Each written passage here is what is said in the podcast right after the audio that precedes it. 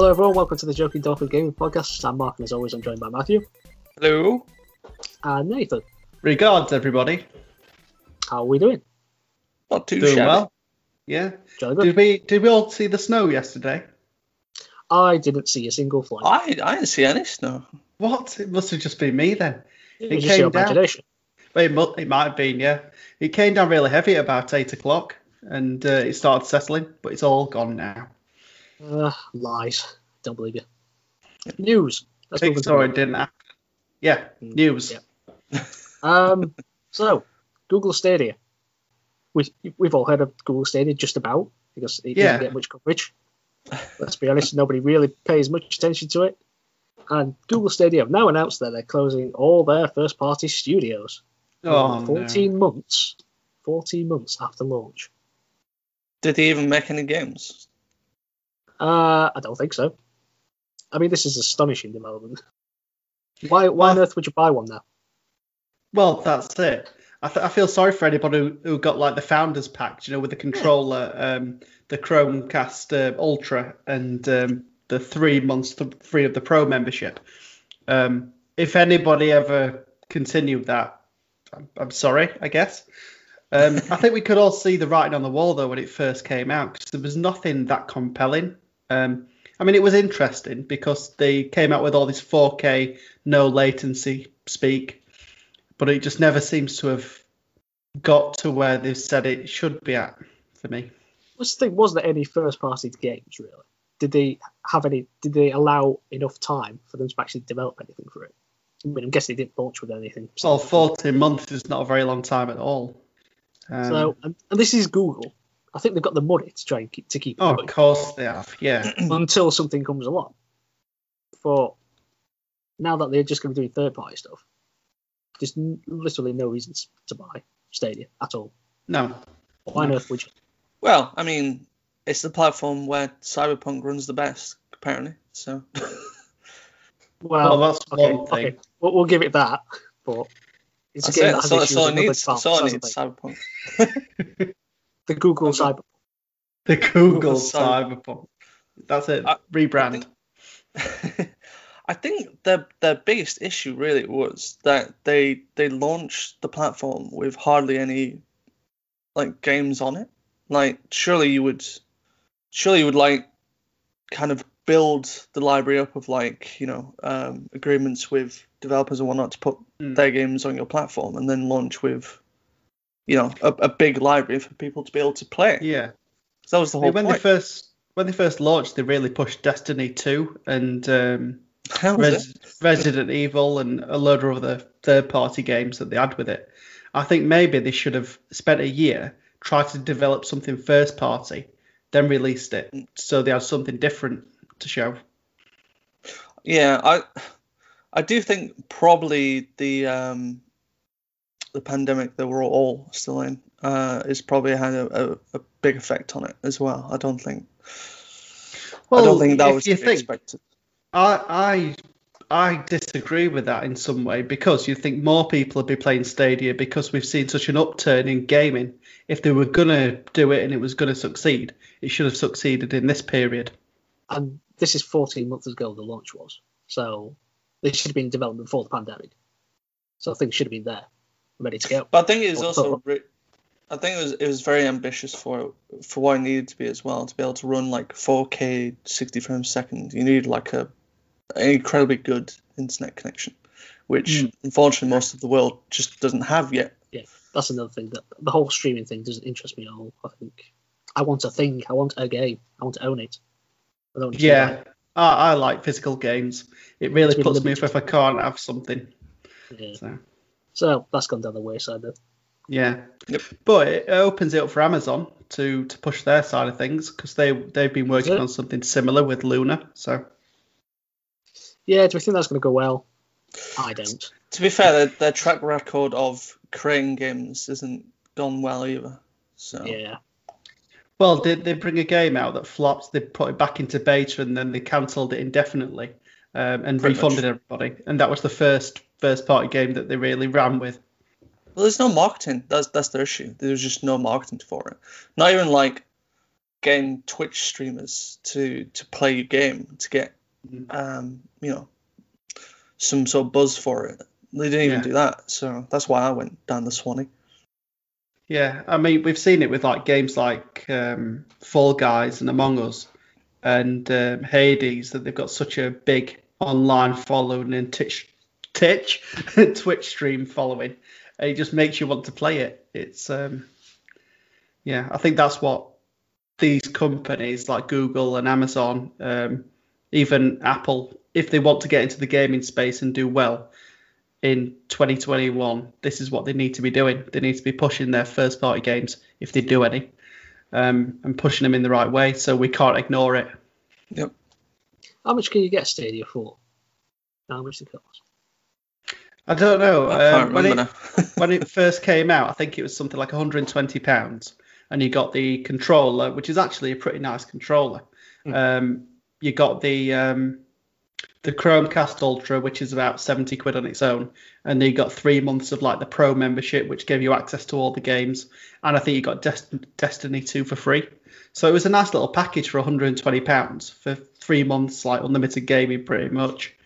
Um, and I'd say at the time, like when they first touted it, it was a viable option, and I actually thought about doing it because of all the different games that I could access for that time.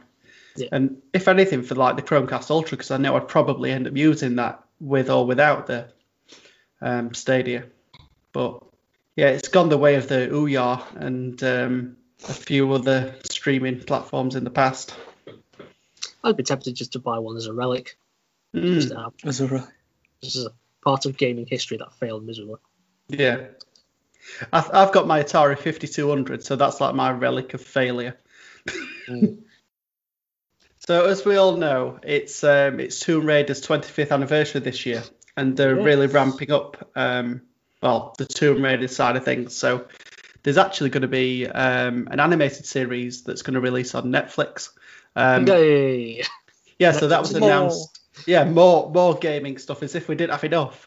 Um, so that was announced on the 27th of January um, via Twitter, um, that they were working on a Tomb Raider animated series. There's there's no It's more gonna be an information anime, at this. Yeah, yeah, that's right. Uh, and also, there's been some news about um, the new game that they're working on. And apparently, it's going to tie together the first three games and the latest three games in the franchise. So it might be Yeah. interesting to see what they do with that. This this rebooted trilogy, as as it's known as, I think they're now classing it as like the prequel trilogy. So these are like all set before the first games, which is a bit Right. Okay. interesting. Well, that kind of makes sense, doesn't it? Because isn't isn't she already Tomb Raider in the original? Whereas these Yeah. Well, yeah. These She's three games are like her getting to that stage. Yeah. Yeah. So it Must have seems been like hard this is going be. from uh, from 3D to polygonal. Yeah. Triangular, Trying triangular assets. We'll leave it at that. just just add a little tidbit to the um Tomb Raider Netflix thing. I did see that apparently it, the actual series is set sometime after Shadow of, of the Tomb Raider, so Yeah. Hmm. it'll carry that story on, I suppose. I've not played that one yet. I played the first two, but not that one yet. Yeah. Yeah. Uh, Was that was that one done by a different studio or something like that? Because I don't think it got quite as favourable reviews as the other two. Or it had bugs or something like that. Uh, I'm not sure. I don't know. I might be wrong. That's what I heard. I know it was on PS Plus recently, so Yeah. I've got it. I've got it. yeah, so I've got it. Need to play it. But let's continue with the uh, the Netflix thing. Mm, So there was a Netflix leak that showed that there were going to be a live action Zelda game. No, sorry, Zelda series. Zelda game. Zelda game. Netflix I mean, is that- making that'd a quite Zelda game. Uh, but then Nintendo pulled the plug because of the leak. Hmm. So they decided not to do it anymore. There's Yeah, also I going was to just be a, reading this. There's also going to be a, s- um, a Star Fox claymation series made by Hmm. College Humor, and they pulled that one as well. Hmm. So there was All a, a due, parody- all due to the leak, and they've Yeah. just pulled it. Pretty much. Wow. I think that's a big statement. Um, and something It's- that's It's a bit sad. well, it is. Yeah. It's sad, but I suppose Nintendo do things a bit differently, don't they? I don't think they like it when their stuff gets leaked and whatnot. You're not they, having they it really done. crack down on that Yeah, kind but, of stuff. yeah, but it's just, well, just a leak that there's going to be a series. I mean, come on. it's it's a bit petty. I think It's not as if the it's the Capcom leak where everything for the next Yeah. like few years has come out. I mean, they're, they're pretty proud of their IPs, aren't they? So like any little thing that comes out about them, they're really protective of it. So I don't know. Maybe it's it's something they could revisit sometime down the line. Now that Netflix seems to be the whole of video game adaptations, Hmm. but it is a bit of a shame that one league goes out and everything gets cancelled. Because I think I actually think that would be that would have been pretty big back then. Like Nintendo actually doing some with their IPs other than mobile games. I mean, there was a um, a parody trailer of the Star Fox series because I think that some College Humor basically did a parody like trailer for Star Fox series called uh, Fantastic Mr. Star Fox. So it was like a, it was like Oh, a that play sounds amazing. the Wes Anderson games. Yeah. Yeah, Wes Anderson film, sorry. There's potentially going to be an EU investigation into the Joy-Con for the Nintendo Switch. Is this due to Yeah. the drifting or? Yeah. Hmm. So there's been 25,000 complaints. Uh, so the EU is called for the investigation into the Nintendo Switch Joy-Con drift. Uh, so this is from Eurogamer. I'm just going to read a couple of paragraphs. So the European Consumer Organisation, the BEUC, uh, the EU's joint consumer programme, has called for a Europe-wide investigation into the Nintendo Switch Joy-Con drift after receiving more than 25,000 complaints from numerous countries. The group has now submitted its own complaints to the European Commission and national consumer protection authorities around Europe, based on its rules surrounding premature obsolescence, obsolescence, is that word? And misleading emissions of sounds key, of key consumer information on the basis of the EU's Unfair Commercial Practices Directive. In the vast majority of cases, 88% of Nintendo Switch owners reported issues with their Joy-Con controllers within the first two years of use. The BEUC said. Complaints have been received from Switch owners in France, Belgium, the Netherlands, Portugal, Italy, Norway, Slovakia, Slovenia, and Greece. Uh, the BEUC has called for Nintendo to repair faulty Joy-Con for free, something that uh, it has done in the past, to inform consumers of the limited lifespan of Joy-Con at present. There's more, but I won't, I won't go on. Uh, now you've both got Switches, haven't you? Yeah, Mhm. um, I Is- must be in the twelve percent because mine's been fine so far, and I got mine fairly close to launch. I know Matt's had problems, haven't you, Matt? I'm I'm I'm in the 88 percent. I've already Oh, had so- to uh, replace my Joy-Con. As someone who doesn't have one, what, what what's this? mean? What drift exactly? What is the drift? What's, hap- what, what's happening? What's what's it doing? Um. So how how it's reported is that it's it's always the is the left one or is the right one? Can't remember now. It's one specific Joy-Con. I think think it's left. I think it's the left one. I could be wrong, but um, basically just after a while of usage, the Joy-Con um kind of uh I suppose sensor starts kind of basically doing its own thing, kind of slightly drifting kind of from side to side. So like in a game, obviously, is a, is a bit of an issue of having to kind of fight with the controller to be doing what you want it to. Um, I just, to be fair, I had some issue with a PS4 controller uh, with my right stick where it just kind of there was a drift on that as well, where like I was playing Red Dead 2 and my camera would just start rotating left. I'm like, okay, this is an issue. Yeah, I've had a similar issue with a couple of my PS4 controllers because when I play FIFA, I, I can sometimes get a bit heavy-handed with the controller, thinking it'll make me go faster. And um, yeah, I've had a couple of right sticks that have been drifting on me, and I've just had to buy a new one because I'm not about that soldering life. No, yeah, it's. Uh, I think it's there's there's something with the soldering in that in the Joy-Con that um, I think it's. Actually, no, no, no, no. It's it's the right Joy-Con. I've just I've just thought because it's it's something to do with um, I think like a, an infrared sensor in there that gets caught on.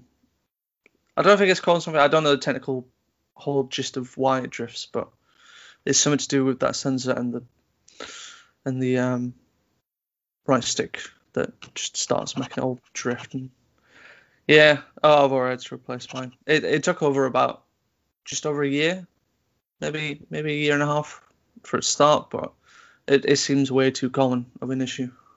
So did you buy another one or did you get Nintendo to replace it? I don't think at the time Nintendo were doing it for free in the UK. I yeah, know I, they did I it think for I remember you Japan. talking about this. Yeah. Yeah, you they were doing it for Japan and the US, but in the UK they Oh, hadn't of offered course. it yet. Of course. Yeah, so um, to be fair, I, I like the colours of the new ones that I got. So I suppose that's, That's the only benefit. Our old friend Cyberpunk, back in the news. oh god. Have you heard Again? about the? Uh, yes. Have you heard about this? So, uh, CD Projekt Red they released like modding, like tools. So basically, they said like, you, Oh, you- yeah. you, c- you're allowed to mod our game on the PC and all that. Mm. So everyone saw this as a good thing. So it's- you know, it's just a user friendly thing, isn't it? Mm. Uh, but then it turns out um, there's a potential that it could certain mods when you put on people could exploit the modding system to potentially take over your PC through a mod. Dear So if you download a specific mod, there was a, I don't know the technicalities behind it, but there's like something, you know, DLL files or something like that. It's, it's Yeah. Yeah, yeah. them. It's in regards to them and how one of those could be exploited to download like a worm onto your computer to then take over the whole, whole PC. Oh good. Um, I think it's been fixed now. I think yesterday or the day before, I think they released a patch for it. But it's another in the catalogue of errors, isn't it? Yeah. Here we go. We'll let you do cool things with our game, including take over somebody's machine. Yeah, but there was also um, concern because there was a potential that they, they could have infiltrated um, uh, CD Projekt Red's servers as well themselves Oh, if it hadn't been raised. Wow. So it's it's. I mean, it's a good job it's been it was spotted, but the last thing they need is something like the likes of Capcom at the moment. Yeah, hundred percent. So yeah, that's You'd- thing. I've You'd sack the developer that worked on that DLL file.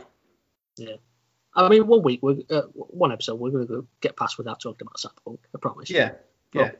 And as long keep- spiders and Yeah, as long as they keep doing stupid things, then we'll have to keep talking about. Yeah, that's it. So CD Projekt Red, stop being stupid. Yeah. And we'll stop calling Please. you out. Yeah. Uh, yeah, so the Prince of Persia Sands of Time remake has been delayed indefinitely. Um, so it doesn't mean it's not going to come out, but they've just not put a date on it. Um, so Ubisoft made a statement via their Twitter account on the 5th of February, um, which said, uh, We've made a decision to shift the release of Prince of Persia, the Sands of Time remake, to a later date. And that's literally all they've said to this point. Um, so that's been moved Oh. along. I'm really looking forward to it. Um, Prince of Persia: The Sands of Time because I loved the game on the PS2. Mm. I don't didn't like Warrior Within um, for reasons, but um, I'm looking forward to that one. Mm, it's good. It's a good classic. It's um, It's- hopefully should it's be good probably- once it comes out. I wish more developers would delay things indefinitely. Stop putting Dates something. dates. things. Dates. dates. Yeah. It clearly don't work, especially now during the pandemic, because things aren't getting released properly. Mm. Have you heard of, uh, over the past, past couple of days, Warner Brother Games have patented the Nemesis system from their games? Yes. This is taken from IGN. It says uh, Warner Bros. Games Nemesis system patent was approved this time uh, this week after multiple attempts. So Warner Bros. Interactive Entertainment publishes on Middle Earth: Shadow of Mordor and its 2017 sequel Shadow of War. I finally managed to secure a patent for the franchise's signature Nemesis. The US Patent and Trademark Office released an issue notice on February 3rd, uh, stated that the patent would go into effect on February 23rd of this year. Warner Bros. has the option to maintain the patent through 2035 provided they keep up with the necessary fees. The patent filed as Nemesis characters Nemesis Force, social vendettas and followers in computer games. Effectively, it effectively codifies the functions of Monolith's Nemesis system and the sum of its parts as the property of Warner Brothers. While the language in the application is fairly obtuse, as most patent claims tend to be, the short version is that the patent covers a system featuring procedurally generated NPCs that exist in a hierarchy and interact with and will remember the actions of the players, have their appearance behavior altered by players, and whose place in that hierarchy can change and affect the position of other NPCs in said hierarchy. So, uh, this has been met by a lot of backlash Mm. because the history of gaming is like reimagining things, isn't it? So mechanics are made for certain games, and then other developers come along, build on that, Yeah. to create other And mechanics, Improve it and whatnot. and it goes on and on. Uh, and a lot of people think this is going to stifle creativity, and this is going to set a precedent for other companies, other developers. Go to patent their engines and Yeah. have a closed off. Yeah. And what's your thoughts on this? Because I, I I don't like it one bit. I'm, I'm with everyone else. Yeah, I tend to agree. I'm all for open source and people being able to access this kind of stuff to make whatever they want, really. Um, it's one of the reasons why I like Dream so much because people can use it to build whatever they want, and there's some really good stuff on there that, that people have imagined. It's like, can you imagine if like the first person shooter be patented? Yeah, to Imagine that. just Call of Duty, for example, and their Yeah. company. That would be insane. It'd be madness. Yeah. I just think this is a bad precedent to set. I don't like it at all. I hope nobody else follows suit with this. I really do. The, the only thing, just uh, I suppose maybe I need to try and play a little bit of devil's advocate. I don't like the news, you know. I don't like that they've panned it, but uh, I think reading the same article from Eurogamer, I think they also was it Eurogamer? It might be Eurogamer. They made mention that like other companies have panned certain mechanics before in the past. So, for example, um, BioWare have a patent on their dialogue wheel that they use for their obviously Mass Effect and I think Dragon Age have used it. But obviously that dialogue wheel has appeared in other games without any look of a lawsuit from BioWare. So it could just be that they're just protecting their assets, but not necessarily having to go after people who do create their own version of a Nemesis system, maybe. Well, it might be that they sold the asset to them to be used, and we just don't know about it. But they've still got the patent though. Like if other people use it, surely they they're in their rights to go after people who try and But first, I don't, I don't understand how you patent a dialogue wheel. It's it's It's just a game mechanic in it that they've come up with to solve a particular solution, and then it's become obviously quite popular in other games. it's such a minor thing. It's just it's it's It is. I don't get it. is, but you know, I mean, the thing there's something else as well. Like I think was it Sega. So you know the the little arrow in um, Crazy Taxi. oh, crazy taxi. Yeah. Mm. They had a patent on that as well. The actual arrow. Seriously, the Yeah. arrow that goes above people was it? No, it goes above. You know where it tells you where to where to go. Kind of like. Oh, seriously.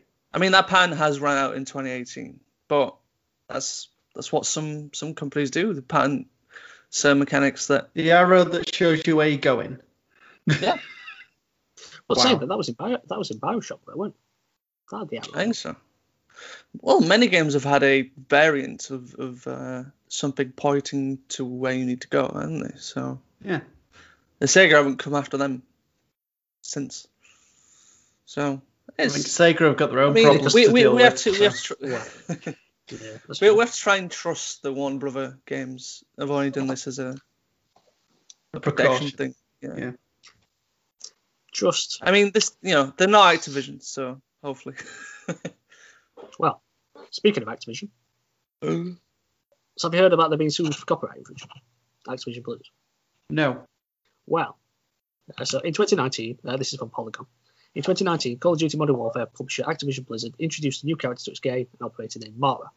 A writer and photographer is now alleging that the company intentionally modelled Mara after his own character, uh, called Cade Janus, from a short story called November Renaissance.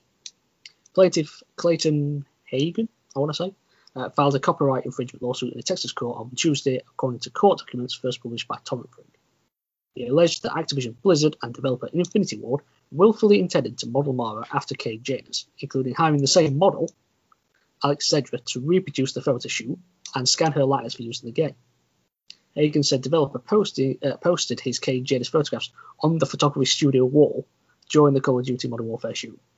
Hagen said he originally hired Zedra in 2017 to model as Cade Janus before he pitched the story to movie studios. He later published uh, photos on his website, in a calendar, and on Instagram. In addition to hiring the same talent, they also hired the same makeup professional who had prepared the talent for Hagen's Cade Janus photographs. Lawyers wrote in the complaint. They instructed the makeup professional to prepare the talent exactly as she had done for Hagen's Cade Janus photographs. They instructed her to style the talent's hair exactly as she had done for Hagen's Janus photographs, even using the same hairpiece extension. Hagen alleges that Activision Blizzard and Infinity Ward required the model and makeup artist to sign non-disclosure, non-disclosure agreements to conceal their planned infringement. I find this astonishing. Uh, a company the size of Activision Blizzard, with the amount of money that they've got, particularly like over this past year, mm. that they couldn't come up with their own original person to do this. Yeah, just, I find it baffling. And I've, I've seen like the photographs side by side, and it is cut. It is cut paste. It's it's an open and shut case. They are pretty much identical. I just What's, yeah. What thing is, I, I I mean I think for what what they do for the uh, the operators is they probably do look around to see what looks good, and then if they see that someone that catches their eye, they probably do the research to see like who's the person can get them in and whatnot. Um, yeah, but you'd make enough changes for it to be somewhat different. Yeah. I think this this is where I have a little bit of issue on this one is that so I was I was I read this um, this story when it first came out, and it, it mentions that he has he has a copyright on his story from something like 2012, 2013. Mm. But he'd only copyright the photos they took in December of 2020, and that's like a year pretty much after that other character comes out. On the one hand, I can see, yeah, this is clearly Blaine um, copying of of uh, a person's character within a within their, I suppose, registered IP. But the actual like lookness and usage of the person came after the character already came out. So it's like I, I don't know kind of like whose side I'm on because again this feels like he's done this as a bit of a cash grab again. In his own right, because obviously what Activision done is They're all the same. clearly copy the character. But again, it's like, shouldn't you have known this I don't know. None Why would have was going on. I don't know. I can't defend Activision on this at all. It is blatant copy. But I don't want to defend him as well. Surely, it clearly seems like he's wanting some sort of money payout after. Well, in my eyes, it's entitled. Yeah, but to it's it. yeah, but he is. Yeah, he's entitled to it. he's entitled. Well, it's his photographs, but he didn't register them until later on. So oh, should, shoulda, woulda, coulda. I can't believe you. I can't believe you're even going this way. You disappoint me, Matthew. I'm going this way because I've seen people try and money grab all the time, and I don't want to defend Activision because I mean they're they're Activision. Let's let's put it mm-hmm. that. But it's just I don't know. It's it's the timing of everything that feels weird to me. Of news I've got is recently, um, the I don't know if you guys remembered rumors or plans of the GoldenEye uh, N64 game getting remastered back in 2008, um, but then suddenly just got cancelled due to like uh, a disagreement between all parties. Because apparently I was reading the story that like apparently there is a lot of different parties that have the hand on a, the James Bond license. Um, and I mean, this game was meant to come out on Xbox 360 as part of their like Xbox Live arcade thing, um, but they just just couldn't get everyone to agree to it. But recently, the pretty much the whole game, practically almost finished, had leaked onto the internet, uh, and people have been, and you can actually play it on like either an emulated Xbox 360 or like uh, a proper Xbox 360 if you know how to do that, I suppose. Um, and it's just like it's it's amazing just like how far they actually go with it. Like it's practically finished, other than some textures here and there kind of missing and certain features that should have been in. Like there's meant to be like a online multiplayer for it that was going to be going. Um, and interestingly enough, this game was meant to come out in 2008. It had the feature um, that Halo Combat Evolved Anniversary has, where you can freely switch to the old one. Oh, that's yeah, awesome. so you can freely switch between like the remastered graphics and the old N64 graphics. Yeah, which would have been cool for like at, at the time, like being the first game to do it. That would have been amazing. Mm. Um, but it's such a weird weird time to for this game to suddenly come back up again. Yeah. they should have taken it a step further because what you could also do with the anniversary edition Mm. is just shout classic at your uh, Kinect and it just switch it back. So Have, have it c- Connect, yeah. It's amazing though. Like graphically, it, it does look pretty good. Like really well done over over the original. Um, the the funny little thing that I actually read about this was that um, so VG uh, VCG sorry actually reviewed the game as if it had come out, uh, and they actually gave it like five out of five stars. They just said it was like a perfect remaster. oh nice. Like, oh, imagine what, what we could have had. Instead, we got whatever that rubbish was on and- So, do you remember that EA play event from, was it last year? Or was it even the year before? At the very end, they announced there was going to be a new skate game. yes. And yeah, they, but they, they didn't show anything, or it was just two blokes sat in their office who just said, "Oh, there's going to be a new skate game." And that's it. That's, that's all they said. And then that was supposed to excite everyone. Um, but it, it turns out that, that the new skate game is now going to be developed by a new studio in Vancouver called Full Circle. I have to say, uh, kind of disappointed in the whole skate scene at the moment in terms of games because I don't know if you heard, but Vicarious Visions, who did the remaster of the Tony Hawk's game, they've been moved from the Activision side to, to the Blizzard side of Activision Blizzard. So it is unlikely that we will get another Tony Hawk's game from them, Boo. which I makes yeah. me sad. I, I heard the- they got um dissolved basically into Activision Blizzard, didn't they? So the Uh, actual studio doesn't exist anymore, or I don't know. I, well, I don't know. I, I, I heard they got moved over to Blizzard books. I think they were going to start working on Diablo 2, I think. Something like that. well, they're the um, master remasters, so if if they could do a Diablo 2 remaster, I think everyone over that side will love it. If, if this skate game could come and fill that gap there, good. But with it being a new studio, we've got no, no previous to go on. So, will it'd be good? Will it be bad? Who knows? Did you I never- play Skate 3? No, I didn't, but I heard very good things about it. It was really good, and then at the time it was easily the best skating game, like even Hmm. above the Tony Hawk's. It was really good, very realistic. Well, I think that was the time when Tony Hawk was starting its decline, really. and that's when Well, you had like came on. Tony Hawk Five, Ride.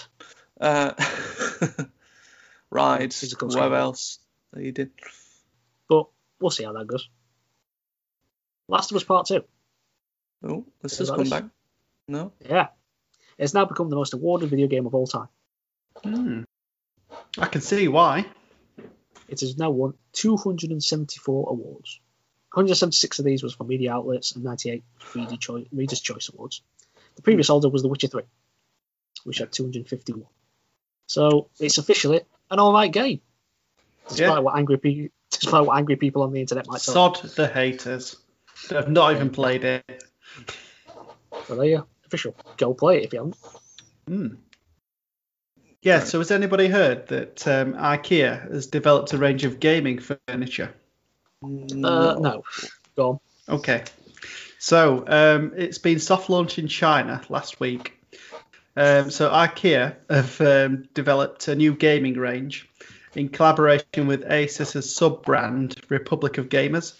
Um, so they're going to be doing gaming chairs, gaming desks, um, cups. Uh, what else are they doing? They all made out headphone holders.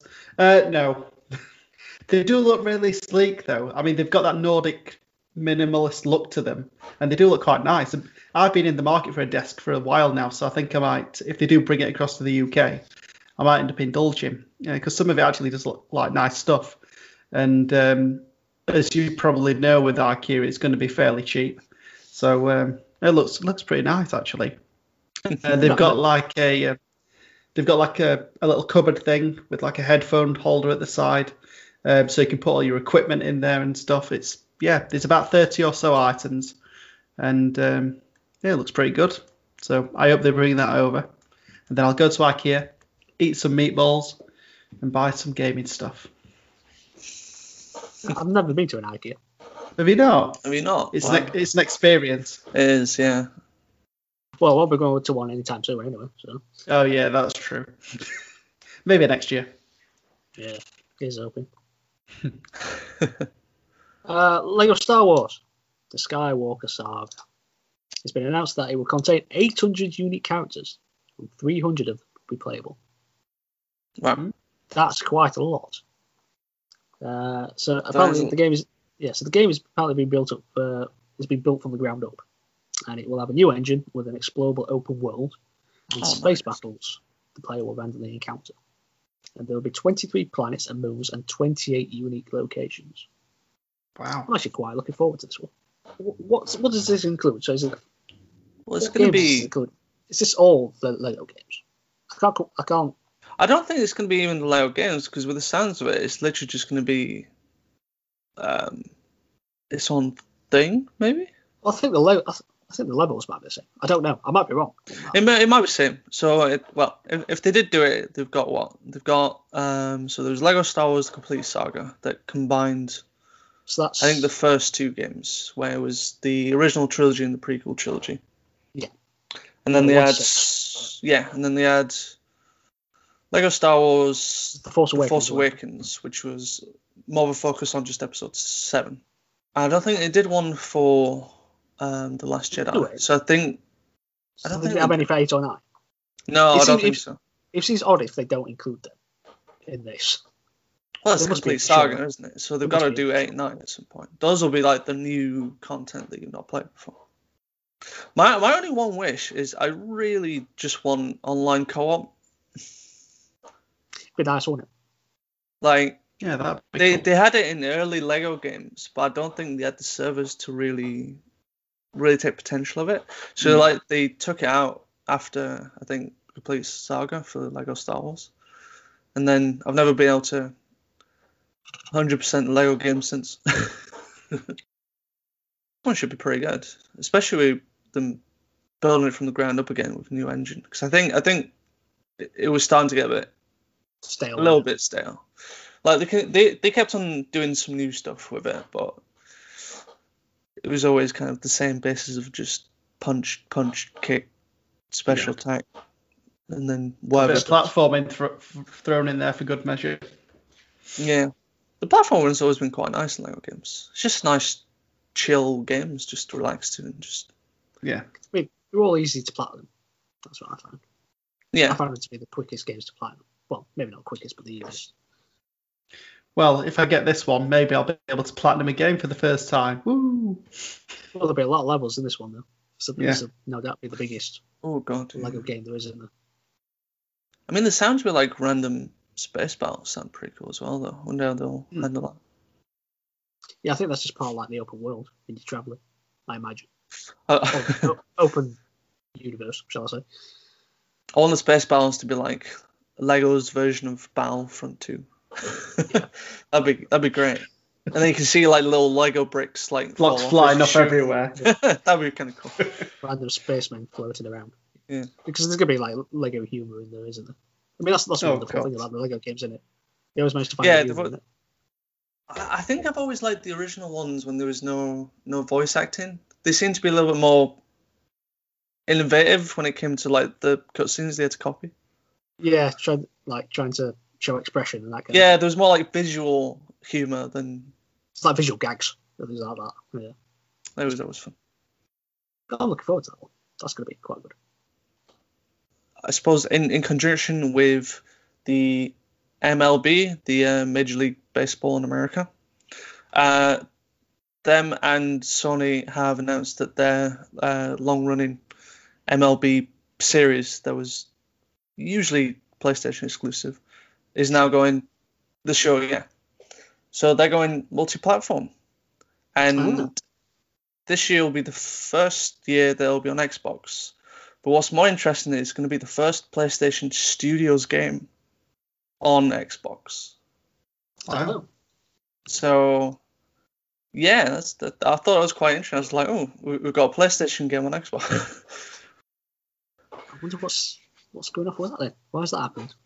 um, apparently it was some sort of it was some sort of um deal that the LMB wanted that they finally wanted their series to be I Available suppose open, yeah, so they can make yeah. more sales, obviously. Um, Makes sense. and I mean, I suppose in America, they love their sports, so and Xbox. Sports. So um, yeah, it'd be interesting. It's it's it's a bit of a strange one, but it's kind of cool. Yeah, they are good. Seeing a. PlayStation game. Oh, they, They should- they should- yeah, they are. They are good. They are good representation of the sport. two last pieces of news uh, that I've got, and at some point we will go through a podcast without me talking about Resident Evil. But No, we won't. we probably won't. Never. probably won't until it comes out.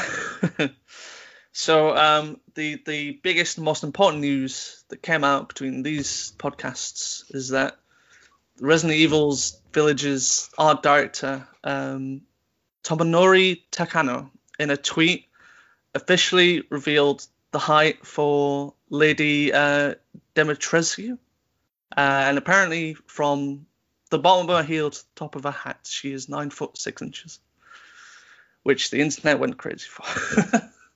Big, big, big lady. big, Yeah. big tall Big lady. Um, The Master Chief's only seven foot two, isn't he? So he's like a little kid in comparison. it was funny. I was seeing, I was seeing images one, once this came out of like people making like height references to like other characters and whatnot, and like she's she just stands massively tall compared to like Master Chief and, and Kratos. Um, and it was it was ridiculous because they, they also had like I saw another image of like the different tyrants that have been in the series, and she's funny enough she's kind of actually about in the middle of everyone else that's come along because you have like I think Nemesis in Resident Evil 3 is about eight foot tall. Mr. X from Resident Evil 2 is like seven foot one or something like that, which is a lot smaller than I actually thought he was. Um, and then you've just got Leon, who's like five eleven, who's just like really small compared to everyone else. So yeah, I thought it was, that was quite it was quite funny to see when it came out, and just everyone just goes nuts about it. Um, Why has everyone become obsessed with this lady? I don't really I think because understand she's it. just tall. She's just tall.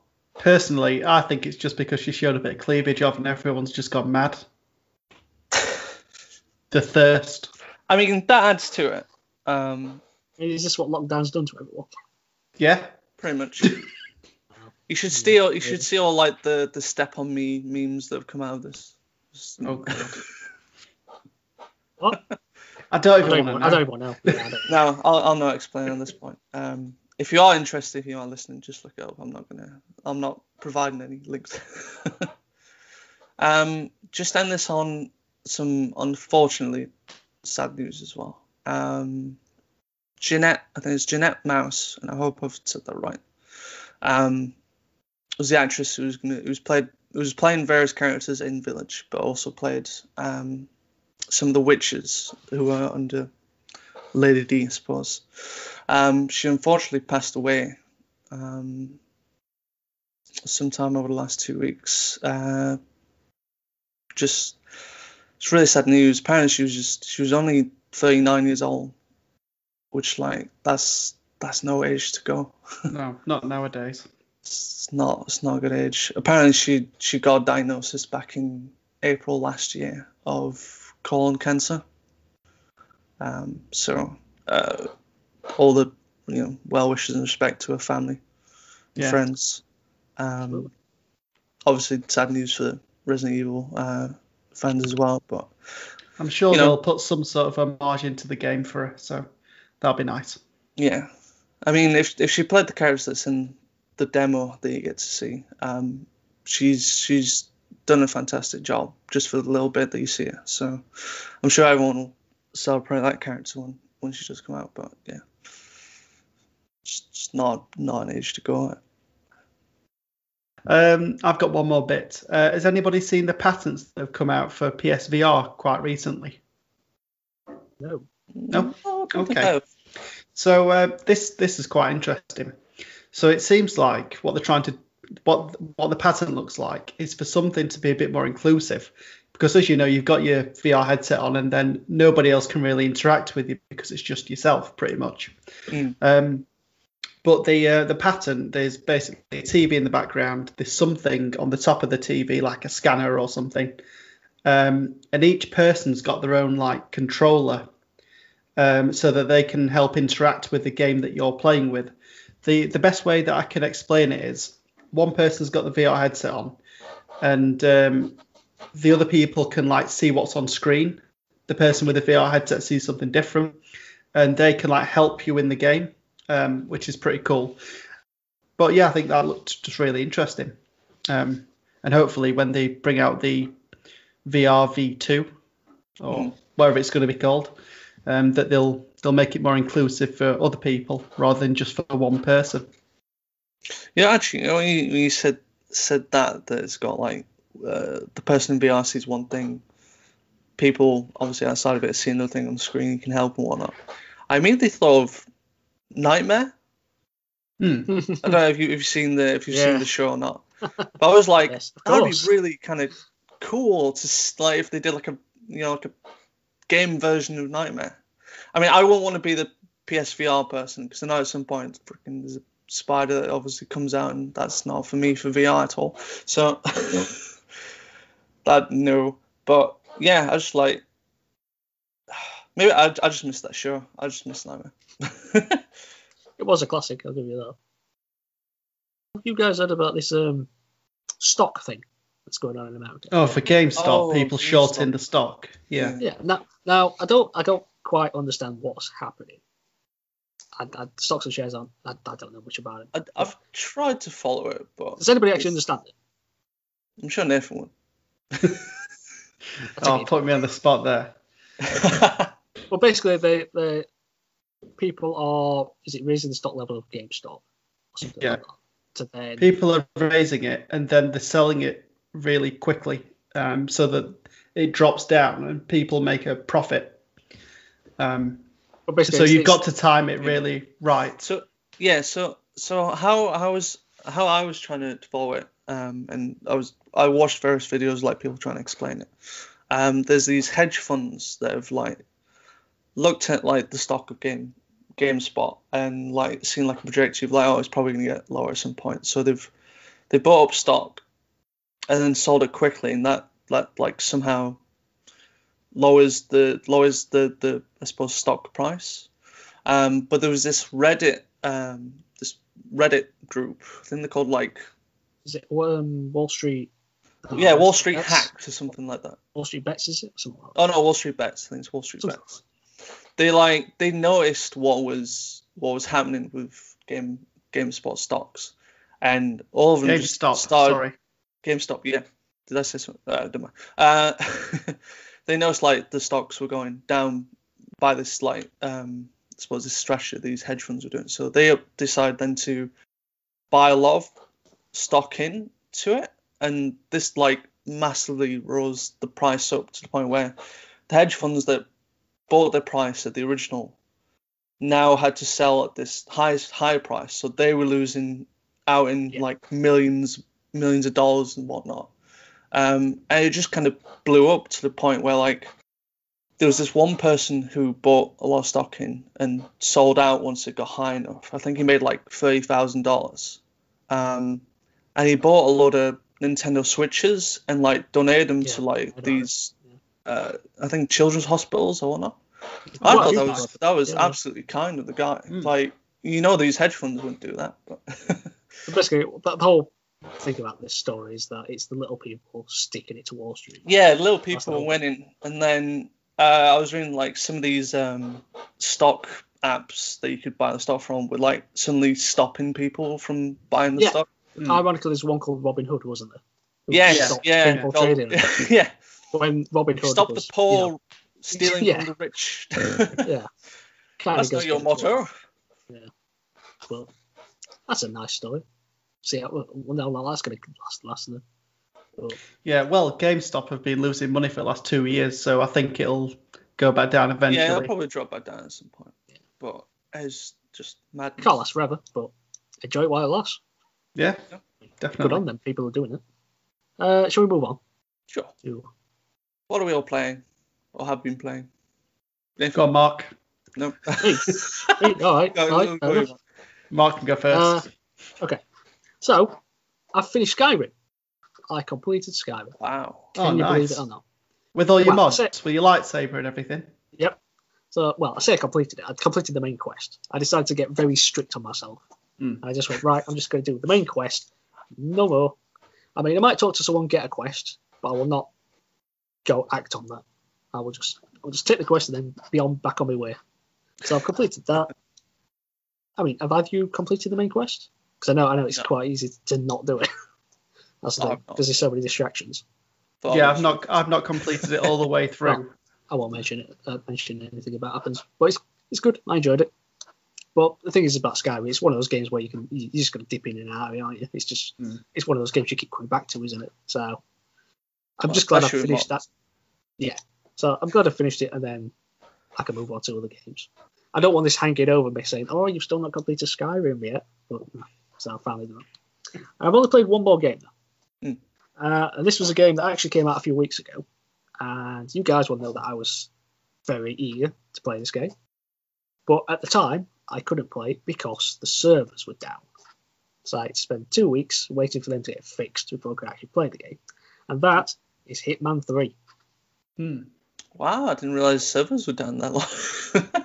Yeah. This is the one downside to the games is that it's always online, connected to servers. I mean, it does sort of work because it's, it's it, it kind of like saves your progress as you go along. Uh, Mm. So it is good, but it is annoying if it go down.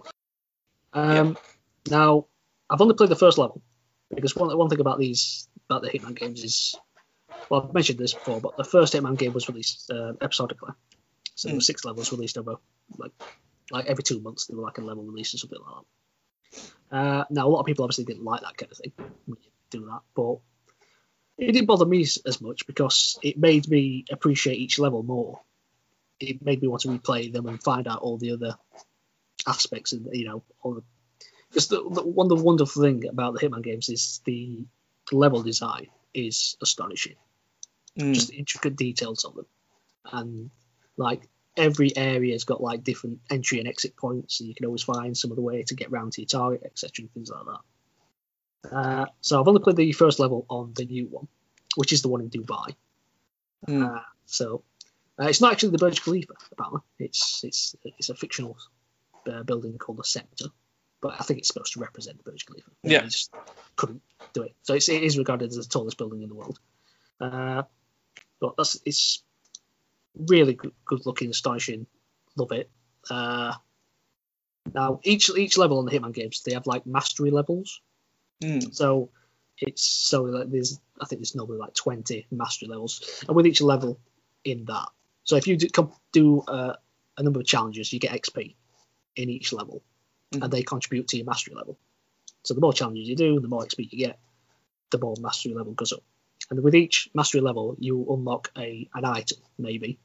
So you might unlock uh, a new lethal poison vial or a weapon maybe or tranquilizer gun, whatever, uh, or like a new starting point. So because when you start the like a fresh game, you'll always start at a start at one point as part of the story. Mm. Okay, you go in. But as you more replay it, you can like choose new starting locations when you unlock. So you can like start in the kitchen just as a chef and things like that, Hmm. which is all very good on, on the in the replayability. Hmm. So I've, I've got to the point where I start to try and get the 20 mastery level before I move on to the next level. So I can try and get the most out of each individual level.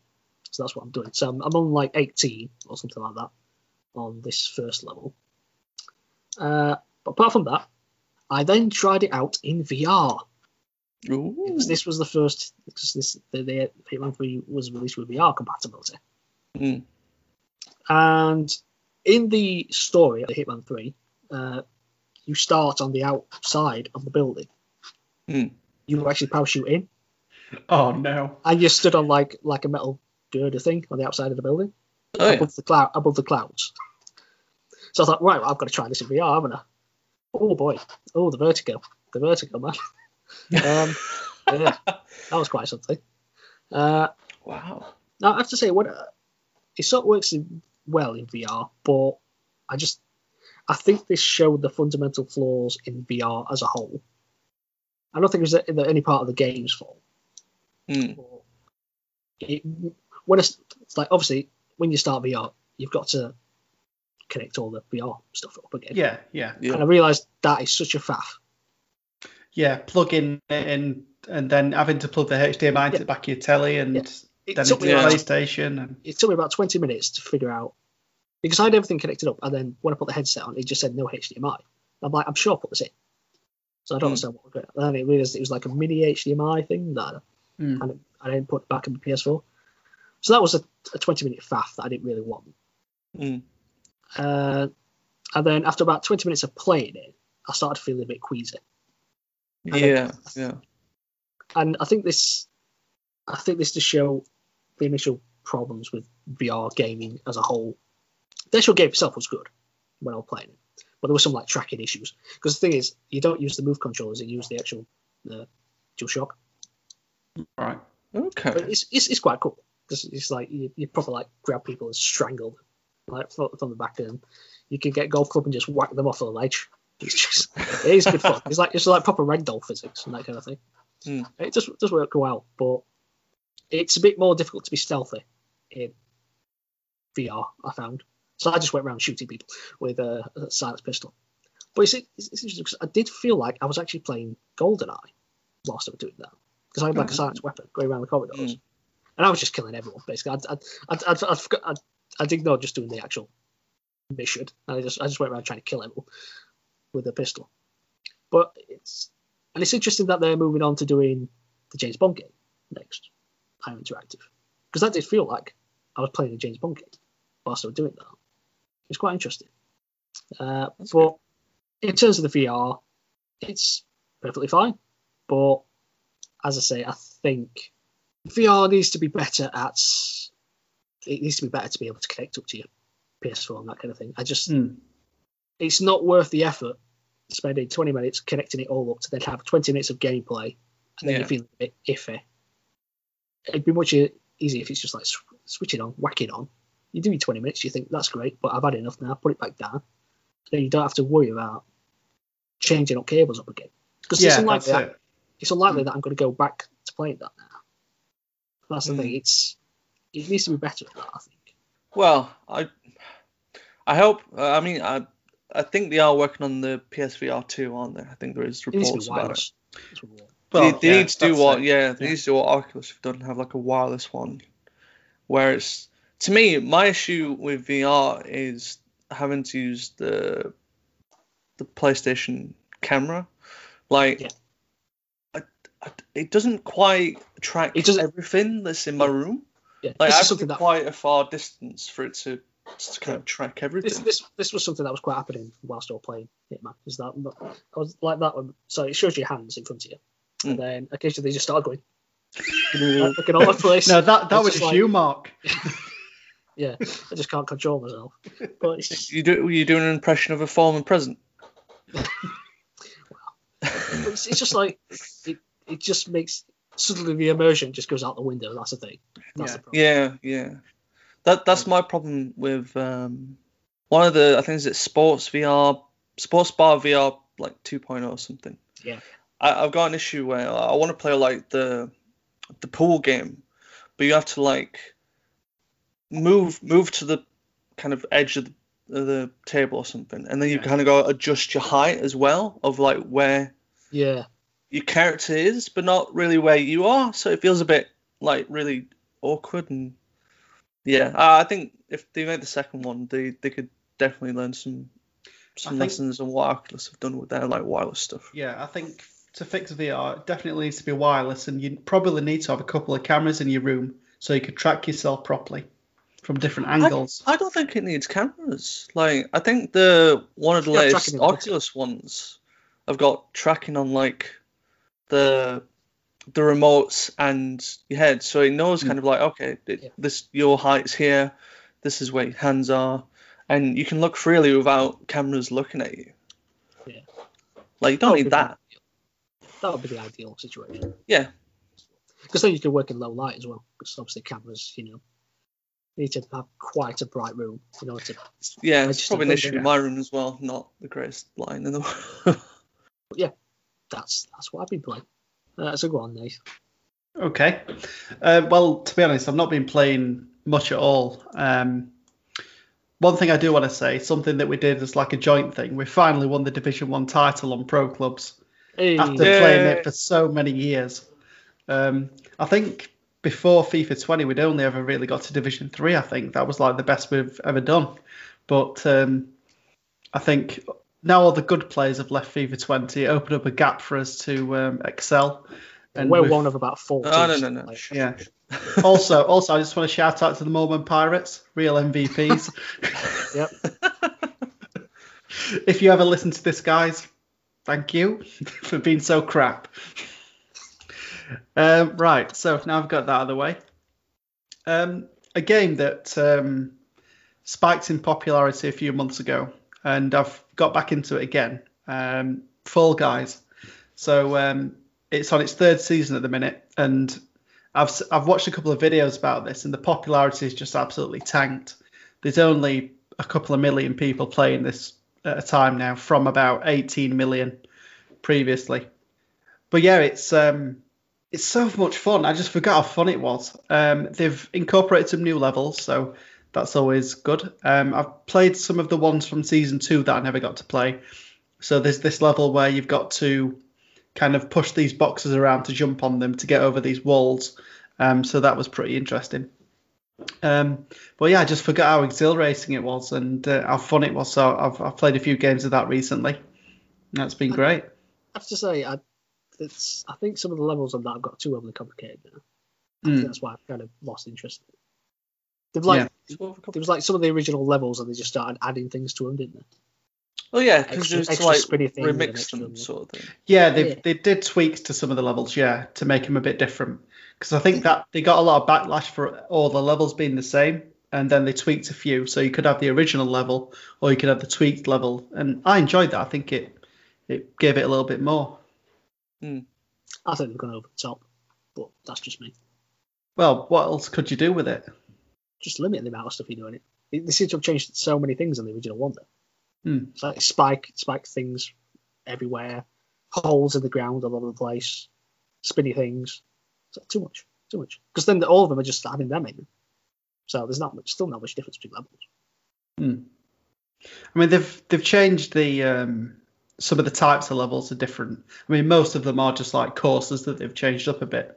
Um, but the one I was referring to earlier is a bit different because you've got to, in a way, you've got to try and work together with people, and it's pretty much pot luck whether you get there first or not because you've got to move these boxes into a certain position to jump over this wall. Um, Anybody who played Seesaw in that game knows that teamwork doesn't go very well. yeah. There's no there's no teamwork on that. No. No, it's everyone for themselves, in it. Let's face it. But yeah, literally, that's that's it. I've I've been playing FIFA and I've been playing Fall Guys. Nothing too exciting. yeah. what about you, Matt? I don't want to be like the same as you guys, but it's like uh, I've I've really not played a lot. But what I've played is obviously a lot. Um, Oh, I know this is good. well, I'll, I'll start with some of the. Is it You does might it not rhyme with bold for? No, it, it rhymes with phasmophobia. Um, well, actually, it's phasmophobia. So, um, so what was it? Not this weekend, but last weekend. Um, we actually got. uh, Usually, it's just me and another another friend of mine, but we got uh, a third friend to buy it and play it with us. So it kind of like felt a little fresh and new, just having like now another player having to play it and get you were all the friends. I know that's Yeah, it. look at You've me. increased your friendship Uh, level by fifty percent. Yeah, so um, it's quite interesting when when there's the three of you because like, I mean, you can you can use mimes, so you could probably find the ghost a little bit quicker and and determine like what evidence we need and which ghost it is. But we're starting to like now try and get at least the other like extra three uh, objectives done as well. So it used to be it would just be us two, and then we'll try and do it. But you know, if if the ghost has been a bit too um, aggressive and trying to hunt all the time, we just abandon or something. As long as we know like what the ghost type is. But now having like three of us, like it's it's, it's kind of cool to um to do a lot more and try and try and get more stuff done. And it's just fun just seeing just seeing the third friend kind of die all the time. I would, I would like to play that game. Just a. Uh, But I, ju- I just yeah. be carrying the Vanda. well, it's funny because like Yeah, we can, we can kind of You like do in that. Off your pop. Yeah, we, we kind of like do that now. Like one person in the band kind of monitor like what's going on and stuff. Have the other two try and figure out stuff. Just um, gets a bit dicey. I'll just close the door. That's it off. Yeah. See you Uh, later. Your, your collateral.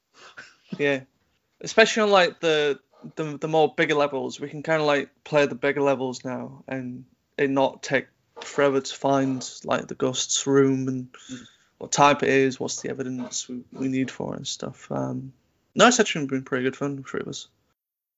Another one, uh, I suppose, round with your previous guess, um, is Call of Duty Black Ops Cold War.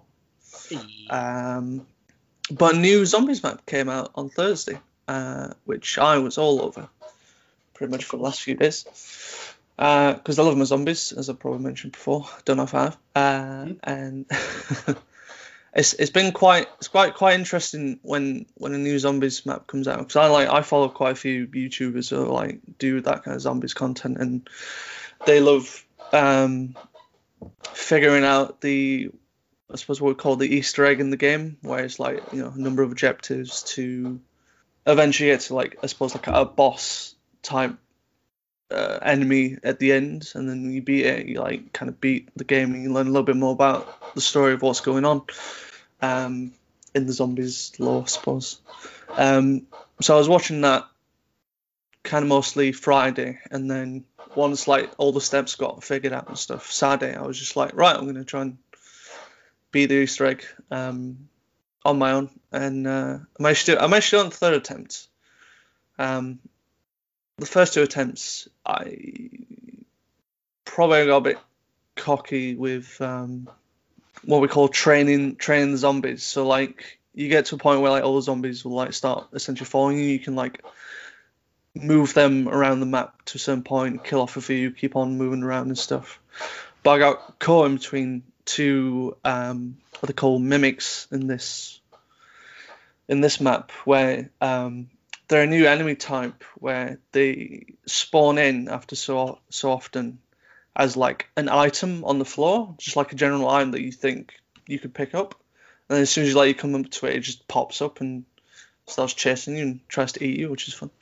Uh, but I got it done. Um, got the research done. It was uh, it's, it's actually a pretty good map. I was I quite enjoyed it for the story and the lore. Um, so to not spoil anything about kind of who appears in the in like the last cutscene for the Easter egg, the character actually ends up linking the zombies campaign to the Black Ops Cold War campaign, but that also links up to Modern Warfare's campaign as well because of another character that appears.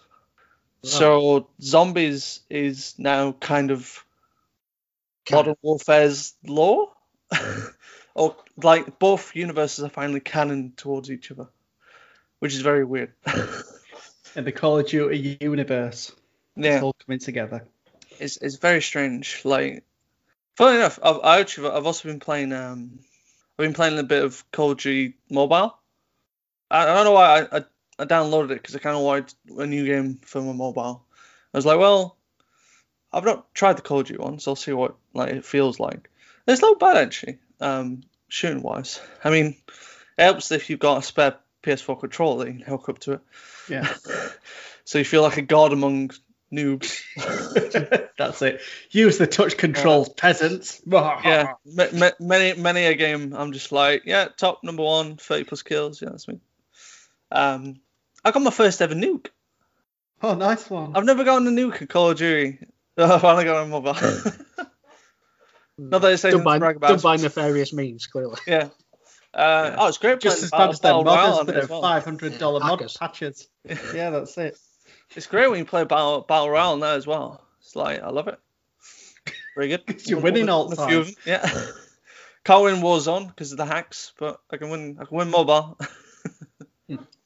yeah. What the only the only other game that I've played out of stupid curiosity from a recent movie trailer that dropped, um, and ignoring advice from um, someone who told me it was terrible to play, but I got too curious for it. Um, was Godzilla. Is this just called Godzilla? Yeah, it's just just Godzilla. Because I've got this, and it's not good. I know that was that was the trend I was talking about. That was like, I was too curious enough because like, well, how bad could it be? And Is it as bad as people say? It's, It's not good. yeah. Uh, let's let's say I did. and completed one one of the um one of the story campaigns where you can you kind of start off in one area and you play as the Godzilla from I think is- I think is it is it the 1960 60s one I think it's not quite like the first one but it's like one later on Hmm. and so you you complete one area where it's all about destroying this G unit um Generator. G-Unit. no, they literally call it this is G units. This it's the the amount of energy that a Godzilla like I suppose exposes himself um and, pe- and somehow humans can collect it. Okay. Uh I don't know. The the Japanese Godzillas are a little kind of over me as much as I'd like to watch them. I feel like they've got enough maybe too much cheese. Maybe the original one would be fine because it's Nah. Film's the films are a good laugh. Like seeing Godzilla air drop kicker monsters, monster is a bit surreal, but um, but like uh, yeah, so like the game, the whole the whole like premise of it is like you play as Godzilla, you got to destroy these generators, um, and do some extra stuff. To then go on to the next area where you can choose which area you want to go to, and there's like different areas that you link up to towards the end or something. Yeah. But like certain ones will have uh, a kaiju come in and you gotta fight it. So I think like my first fight was against Mechagodzilla, which I thought was cool. I was like, oh, Mechagodzilla, this would be this would be a very good fight. Trying to ignore that the controls at the moment are a bit pants. Um, Mhm. I just, I don't like how it controls. I don't understand the whole. He's got tank controls. Is is the best I can describe it. Like you go for you you go forward, you go back. You can strafe left and right, but to actually like rotate him is like you got to press L1 and R1, and that just Right. feels really weird to do. Yeah. I don't know. Um, and like the more destruction that you do in the city, the more points you get. The taller Godzilla's meant to grow. But the fighting's just kind of weird as well. Like, bit funky, a bit. yeah, it's a It bit. seems like the frame rate's just not. Yeah, the frame rate kind of doesn't seem to like all the things that are going off when you're uh, when you're slapping down King Ghidorah into buildings and, and whatnot. Um, It's like it's like you're whipping your tail around, and then it looks like it only takes like three frames. It just looks very. it's like it's like yeah, yeah. I want to say it feels like a PS2 game, but like even the Godzilla games back then were, I suppose they were proper fighting games, so the monsters actually controlled well. Um, I had a uh, Godzilla game for GameCube. I think it was something like Godzilla versus Monsters or something. yeah, but yeah, just- I think there's one called like Destroy All Monsters or something. Mm, yeah, I Um, think that was it. Yeah, and that was think- basically you were Godzilla and fighting all these creatures in this city and like doing point, getting destruction point damage. Yeah. Um, and I kept getting kept getting killed by this giant iguana in the end, and then I gave up. Um, but it just like for a Godzilla game, it just it doesn't make you. F- it doesn't make you feel like you're Godzilla. It makes you just feel like you're a guy in a rubber suit walking very awkwardly. well, it feels like you're just controlling like the action figures. Yeah, I mean, there's there's a mode in there. It's like you can actually collect um like figurines of all the monsters and different stages and like set them up like the actual figures and whatnot. Like that seemed more fun than the actual mode. And then I decided to do one, I suppose, like uh, what's, what's the best to describe it? Do you know the mode where you have one character and you have to go through kind of a, a set number of characters, a bit like Street Fighter in, a, in effect, kind like of gauntlet, arcade like a mode. gauntlet, like a gauntlet kind of thing. Yeah, ar- Gauntlet mode or arcades, as like fighting games would probably call it. Yeah. Um, I decided to play as the Godzilla from 2014, the Legendary's Godzilla, because that that was kind of the reason why I wanted to install it. Because I was like, oh, I'd, I'd like to play as, um, I suppose our Godzilla, uh, Hmm. for lack of a better term. Um, and he felt quite different to the original Godzilla as well. Like, just it's just so weird, like doing the fighting. Like, Mo- I, I was fighting Mothra, but in her like lava state, and she was actually giving me like a really hard time because she's small and really hard to hit. I don't know why.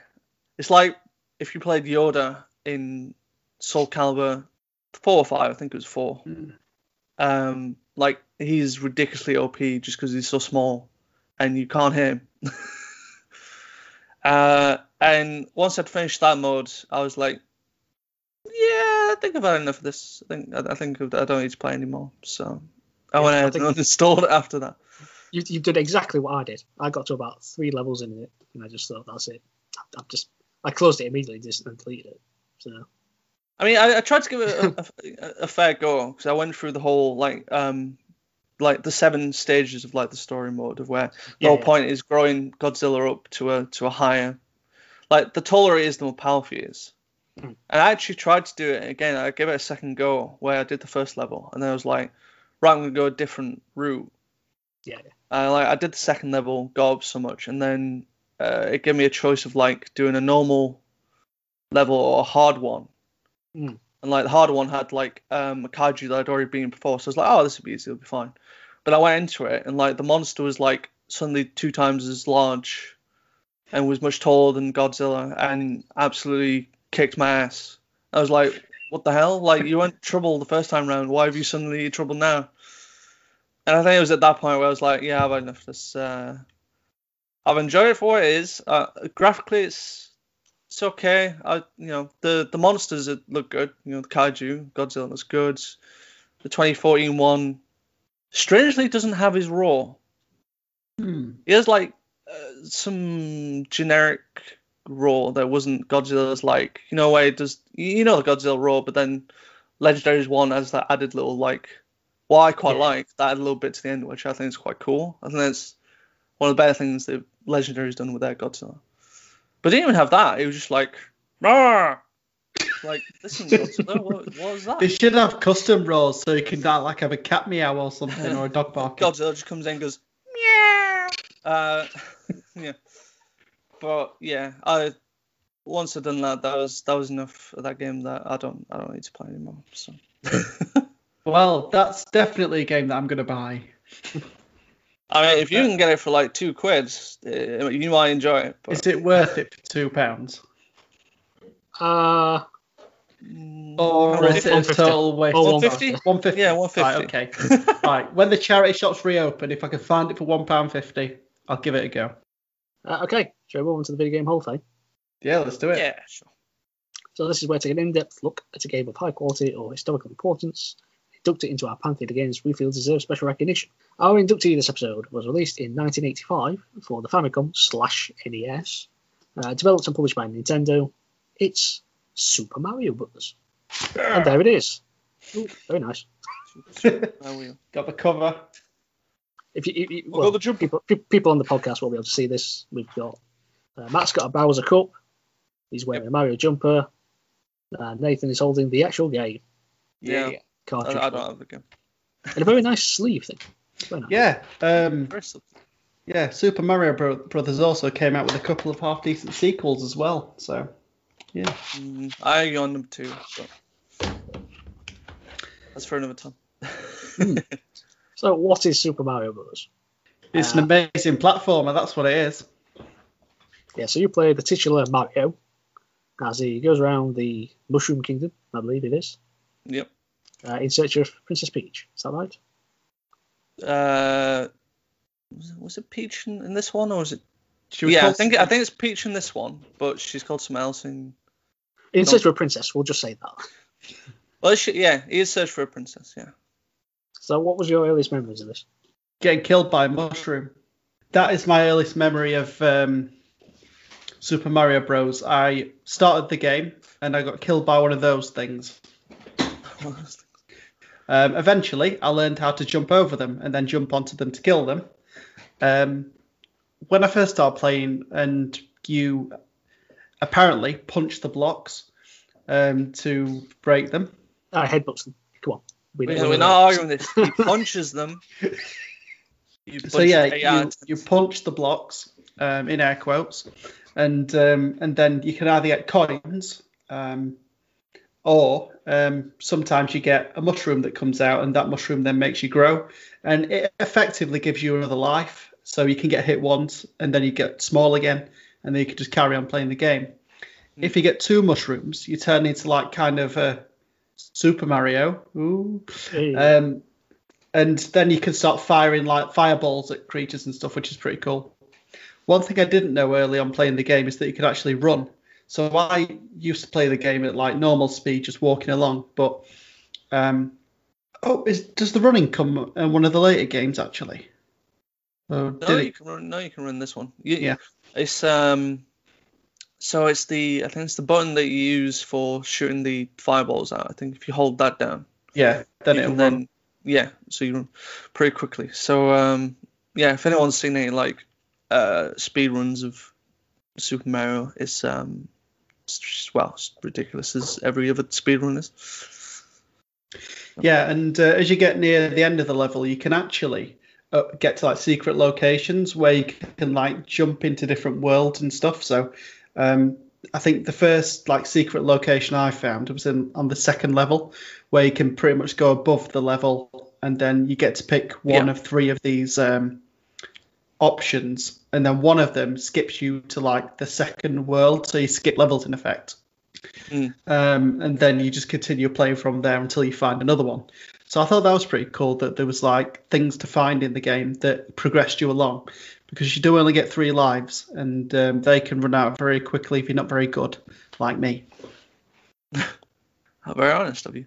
Yeah, I've not completed it before. Um, I think I've got to world three, and that's where it all falls apart. I think the furthest I ever got to was World five or six. I'm trying to remember. And then there's like a night world. I think I can't remember which one it is.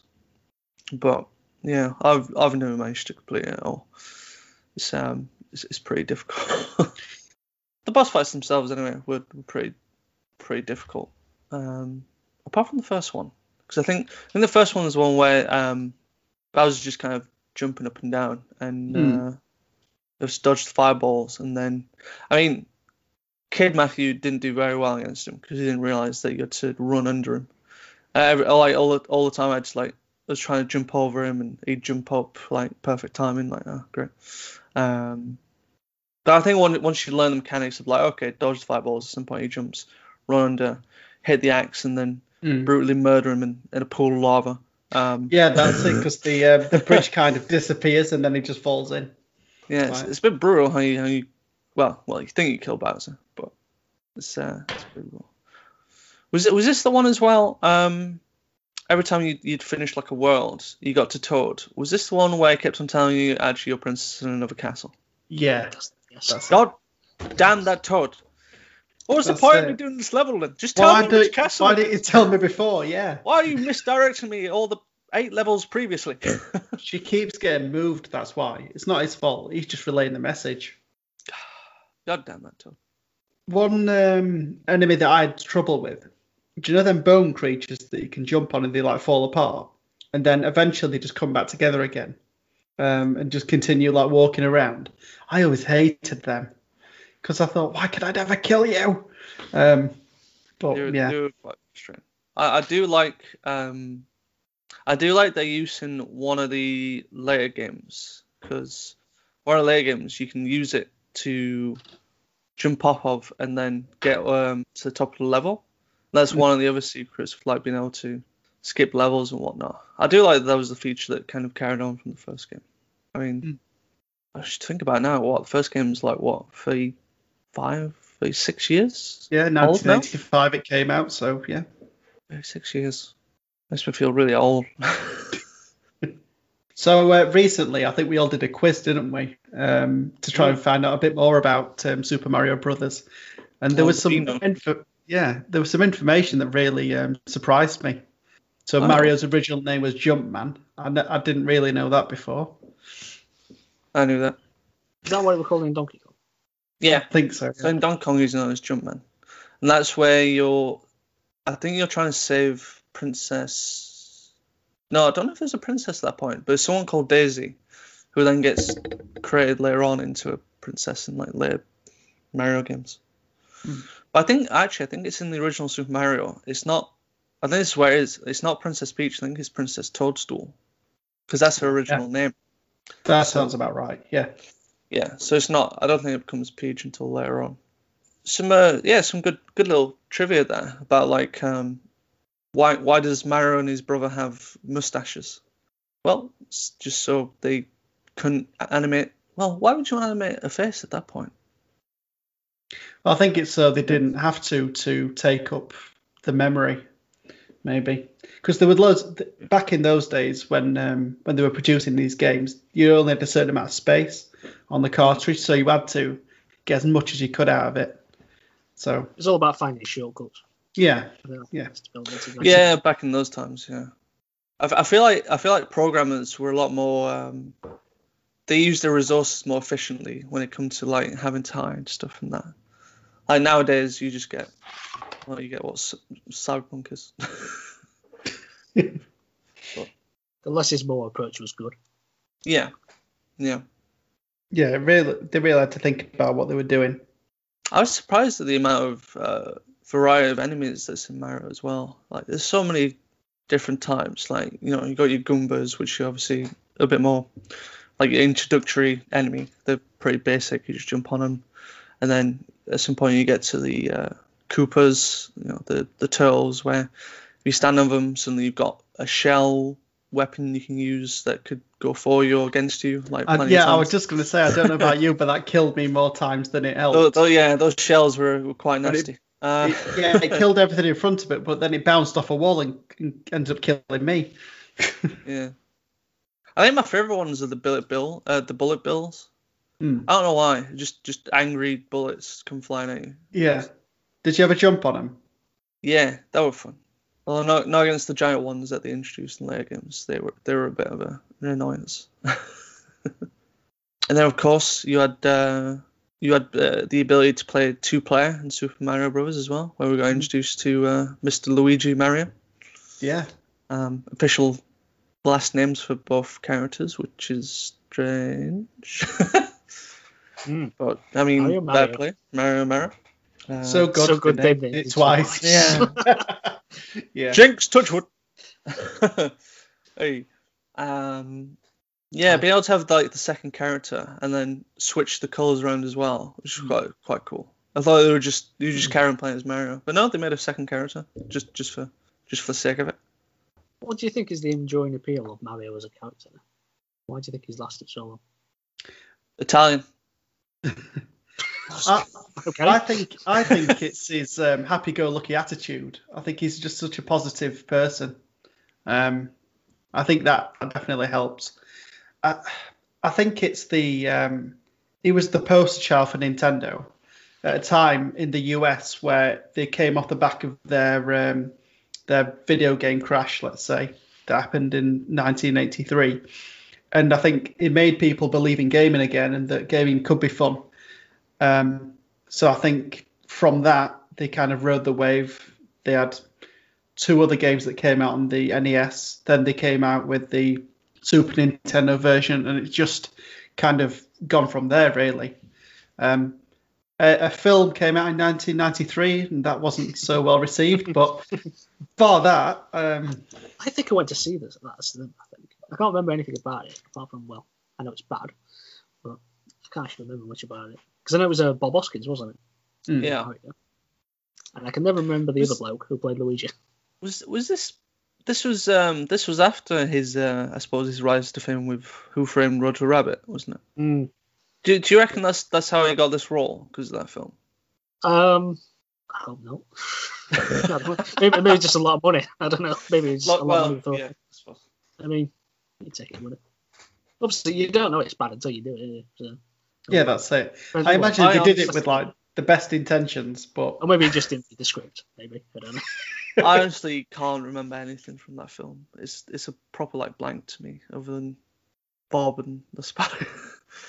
like I'm, I'm I'm pretty sure Bowser was in it, but I can't can't remember what he looked like.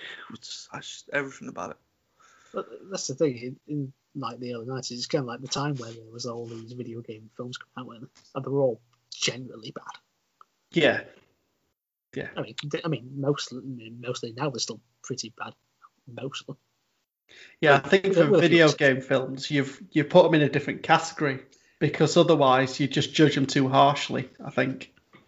I mean, I mean, going slightly on a tangent here, but the thing about video game films is it's they're not meant to be films. That's the thing. They're meant to be games. You're supposed to interact with them. That's the whole point of the game. The storytelling is in the gameplay, that kind of thing. So that's why it never, to me, that's why it never seems to translate well into a film, because they're two, two completely different me- mediums. You don't, you're not supposed to treat them the same way. But anyway, that's that's, that's another story. Another story. Yeah, but I think um, uh, just as a game, it's it's just such a cultural icon uh, that's continued to today. I mean, you've got um, Super Mario Maker, that which I think is absolutely fantastic, and I just love playing the levels that other people have made, and it was built off the back of Super Mario Brothers as a basis, um, just with the same mechanics. I mean, that's one one good thing that's great about it. Like, it's some uh, the platforming side of it had to be so tight and the controls had to be so tight. If not, then I think it would have failed. But you you do feel like you've got so much control over Mario um, and Luigi if you play two player, um, and it just really helps. Um, otherwise, I think it would have just died.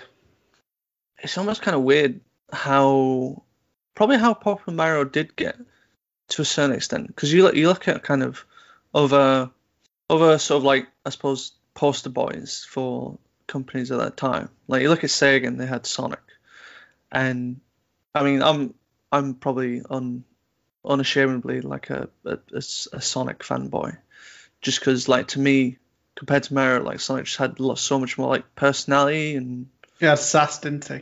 yeah, it was cool and he was cocky, you know, and he had speed. And you look at Mario and it was like at the time, it was just like what what, what was You good can about fix your Mario? toilet. Yeah. well, no, it. it does fix your toilet. Um, Oh, and another piece of information. Um, before he became a plumber, he was a carpenter, so we can build you a chair. there's a certain childish kind of charm to Mario. Like I think everything, like graphically, it was uh, everything kind of popped really nice. You know, the design the enemies, how Mario looked, and stuff. I think a lot of it as well, the music. Um, Yeah, I was just gonna say. the shout to music's the- really iconic. Yeah. Yeah. Um, I think at that time Nintendo just just was uh, at the probably at, at almost a, a peak at the at that point. I suppose game design and music and that and stuff, and just putting it all together, and just just making just an, an iconic character that's lasted 36 years. Yeah. Um, and you, you know, you compare that to Sonic, and Sonic's just been on a downhill since, well, probably Dreamcast. I'd say yes. In Sonic Adventure, it's just been a bit. "Ooh." Sonic Mania were pretty good, but can you really class that? sure, you can. Sonic Mania is the, probably the best game of this year, Yeah. but Do you think there'll ever be a time when Mario gets retired? No. No. I It's think too, he'll just go forever. not Yeah, forever. I mean, if you say the next hundred years, is he going to be relevant? I'd probably say no. I think people I think will have he'll, moved on. I think still in hundred years, Mario will still be going. Well, unless like we have another video game crash, I suppose. I think society will have moved on from gaming in a hundred years. I think there'll be something else. Society will be gaming. yeah. Everyone will be That's wearing, it. We'll all be in the will be VR glasses. That's what will be happening. It's, it's gonna be like Ready Player One. yeah. Just a really iconic game. Um, really influential in its time. Mm. And I think it just kick-started Nintendo's rise and they've just been going ever since. If if it wasn't for Mario, where do you think Nintendo would have got to? Do you think they would exist? I'd still say they'd exist because you got to think about all the other IPs that they did during that time. You got Yeah. Zelda, Metroid, um, a few a few others that I'm probably would that missing. would that have just stayed? That's, that's, that's my point. I'm guessing. I'd, that be- I'd say. Um, I, I I think Nintendo would still be around, but I don't think they'd be as big as what they are. Yeah. Um, I mean, I can't like. I try and think of anything that's that's matched Mario in terms of popularity over the last, you know, 35, 36 years, and I think the only thing that's come close is Fortnite. Well, Minecraft. I'd say Minecraft. Yeah, probably, yeah. yeah, Minecraft. Yeah. But I feel like you know recently some like Fortnite has, has gone big as well. But you know anything else like you know, I don't think anything any any other series has enjoyed has as much consistently good games as what Mario's managed to pump Yeah, out. Yeah, just the longevity of the character and the You, know, game. you, you look at something like you know Sonic fell fell off at some point. You know Crash Bandicoot fell off at some point. Spyro fell off at some point. Um, Halo, you know, has not managed to really Well, capture what like We'll see what happens when Halo Infinite comes out. But I'd agree. I'd agree. Yeah. Like you know, and the amount of spin-offs as well. Yeah, I was just going to say that. Yeah, I mean, consistently you've got, high as you've well. got like super. You've got Mario Tennis. You've got the um, Paper Mario games. Yeah. Um, you've got Mario Party as well, um, which I, I I love the Mario Party games. Just, Mario Party is just so good. I'm So much fun. Of, I'm going to be a bit of devil advocate here, though. But do you think it's a bit too much? Do you think they, they should start other characters other things? So you say Mario Tennis was it? Yeah, Why why couldn't it be any other characters doing tennis? Why couldn't they just created their own separate IP? It just seems like this is, they put everything I think Mario. Yeah. I think like, because you, the, think Nintendo, you think Mario. It's just that that's it. It's, well, it feels like that's yeah. it feels Um, like that. It feels like they can't think of any other things. That's my that's my point. I think the reason why is because he's the poster child for Nintendo, and people This is- recognize him. because they know it sells. I that's what it is. Exactly. Yeah. I mean, you. That's it. I mean, Mario's got a certain like, I suppose, reputation that like Nintendo just doesn't have with any other IP. It's like they even did a, a football um, game for the Wii for Mario. Uh, Mario Striker, I think it was called. Yeah, Uh, but if it had come out of a Yoshi Striker, I don't think as many people would have bought it. And I think they understand that. Or Yeah. But if if I buy a console, right, I wouldn't want every game to just feature the one character. That's the thing. It just seems a bit. well, it doesn't This is, necessarily this is just me. feature. This is just me. Yeah, But I'm just. I'm, just- as I say, Um, I'm playing devil's advocate. It's just that I Yeah. I, just feel like it's a bit too much I of think. character. Yeah, I think it's more the naming of it because when you get into the game, you can choose whichever character you want. Generally, Yeah. um, I mean, it's of like the Mario universe. It's a branding thing. Yeah. yeah, Brandon, Uh, yeah. But I mean, uh, I suppose they've they've just built off that though. Like you know, you look at something like Super Smash Brothers, um, you know, just there, Super and Brothers come from Mario, but because of that branding, it's it's gone that popularity. But Yeah. they've got they've got a lot of IPs to go off. Like the if I think about Nintendo IPs, I suppose the the second biggest IP next to Mario is Pokemon. You know, and uh, I suppose I suppose you could argue maybe Pokemon culturally is bigger than Mario, Mm. and you know is pro- is probably the second biggest thing that's managed to last consistently next to Mario. So, but I don't, I don't sorry again like I don't like you look at the Switch, the amount of different games and stuff that isn't Mario that you can get is viable. You know, you've got your Doom, you've got Doom Eternal on on the Switch, so. If you want your blood, guts, and gore, there you go. No, but I'm, I'm thinking more first party kind of. First party. Yeah. Yeah. Well, yeah. I mean, there's you know obviously Mario. You've got Zelda, is- which Is is. there going to come a point where it gets a bit stale? That's that's my point.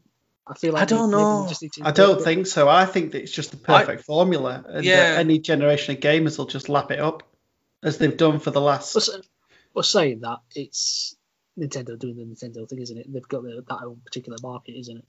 That's it. They don't really share the same market as Xbox and PlayStation. They've got like a um a quality standard as well that they kind of always reach with like every Mario game, as much as it's just another platformer, still feels new.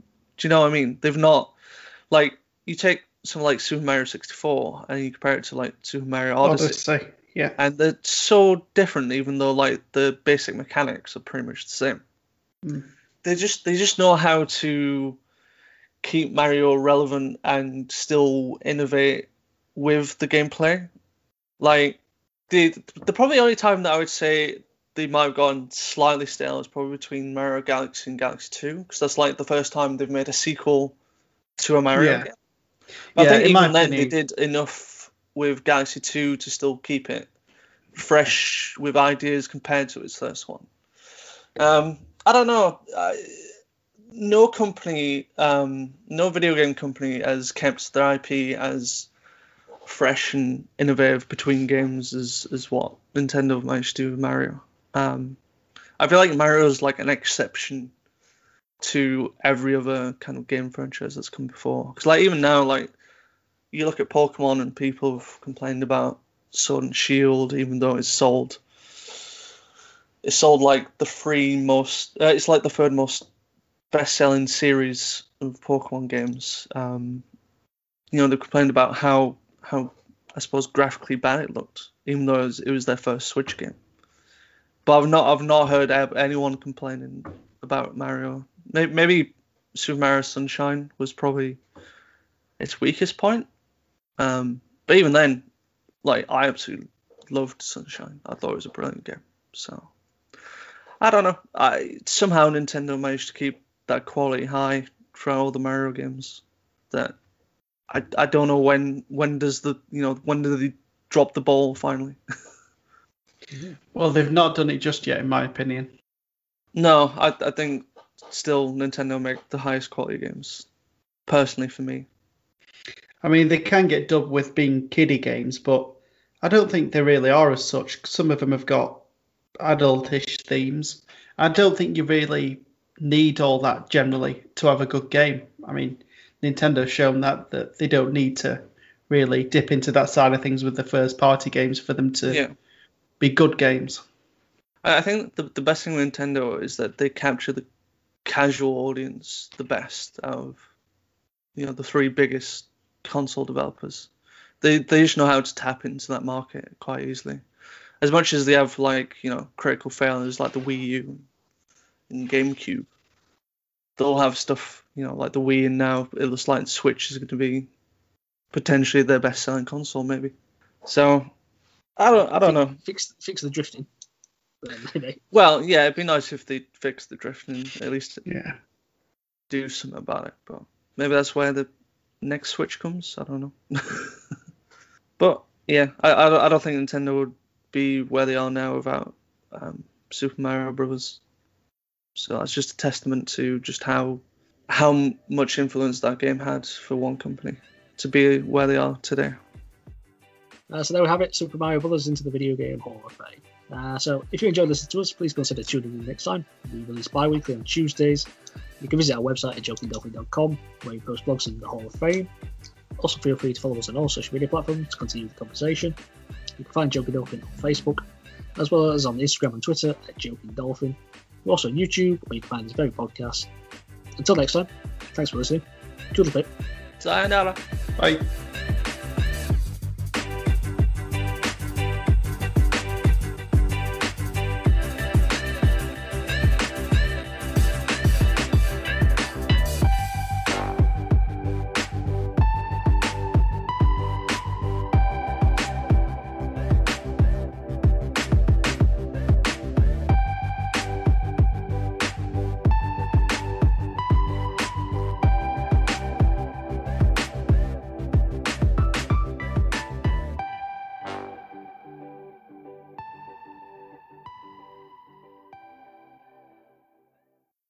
Going to come back with a sandwich in it. That's what it's going to be. I reckon so. Right, let's let's bet on what sandwich it's going to be. I reckon. Uh, Tuna mayo. Tuna mayo. Oh. Yeah. Ah. right, maybe ham and cheese. Oh, ham, ooh, maybe, maybe. All right, I'm going to go for ham and cheese just to mix it up a bit. Okay. Yeah, okay. What sandwich have you got? He's disappointed he ain't got Uh, nah, they were just dropping Milo off. They were going to go up shopping, so Ah, fair enough. maybe I'll get a sandwich afterwards. You never know. What are you going to have? I don't know because I, I don't know. I don't know if they're going to bring a back sandwich back. I just said maybe. No, if you make one, what are you going to make? I'll make one. I mean, like if, if, if I was something to like that. make one now in my house, it probably would be tuna mayo. Wait.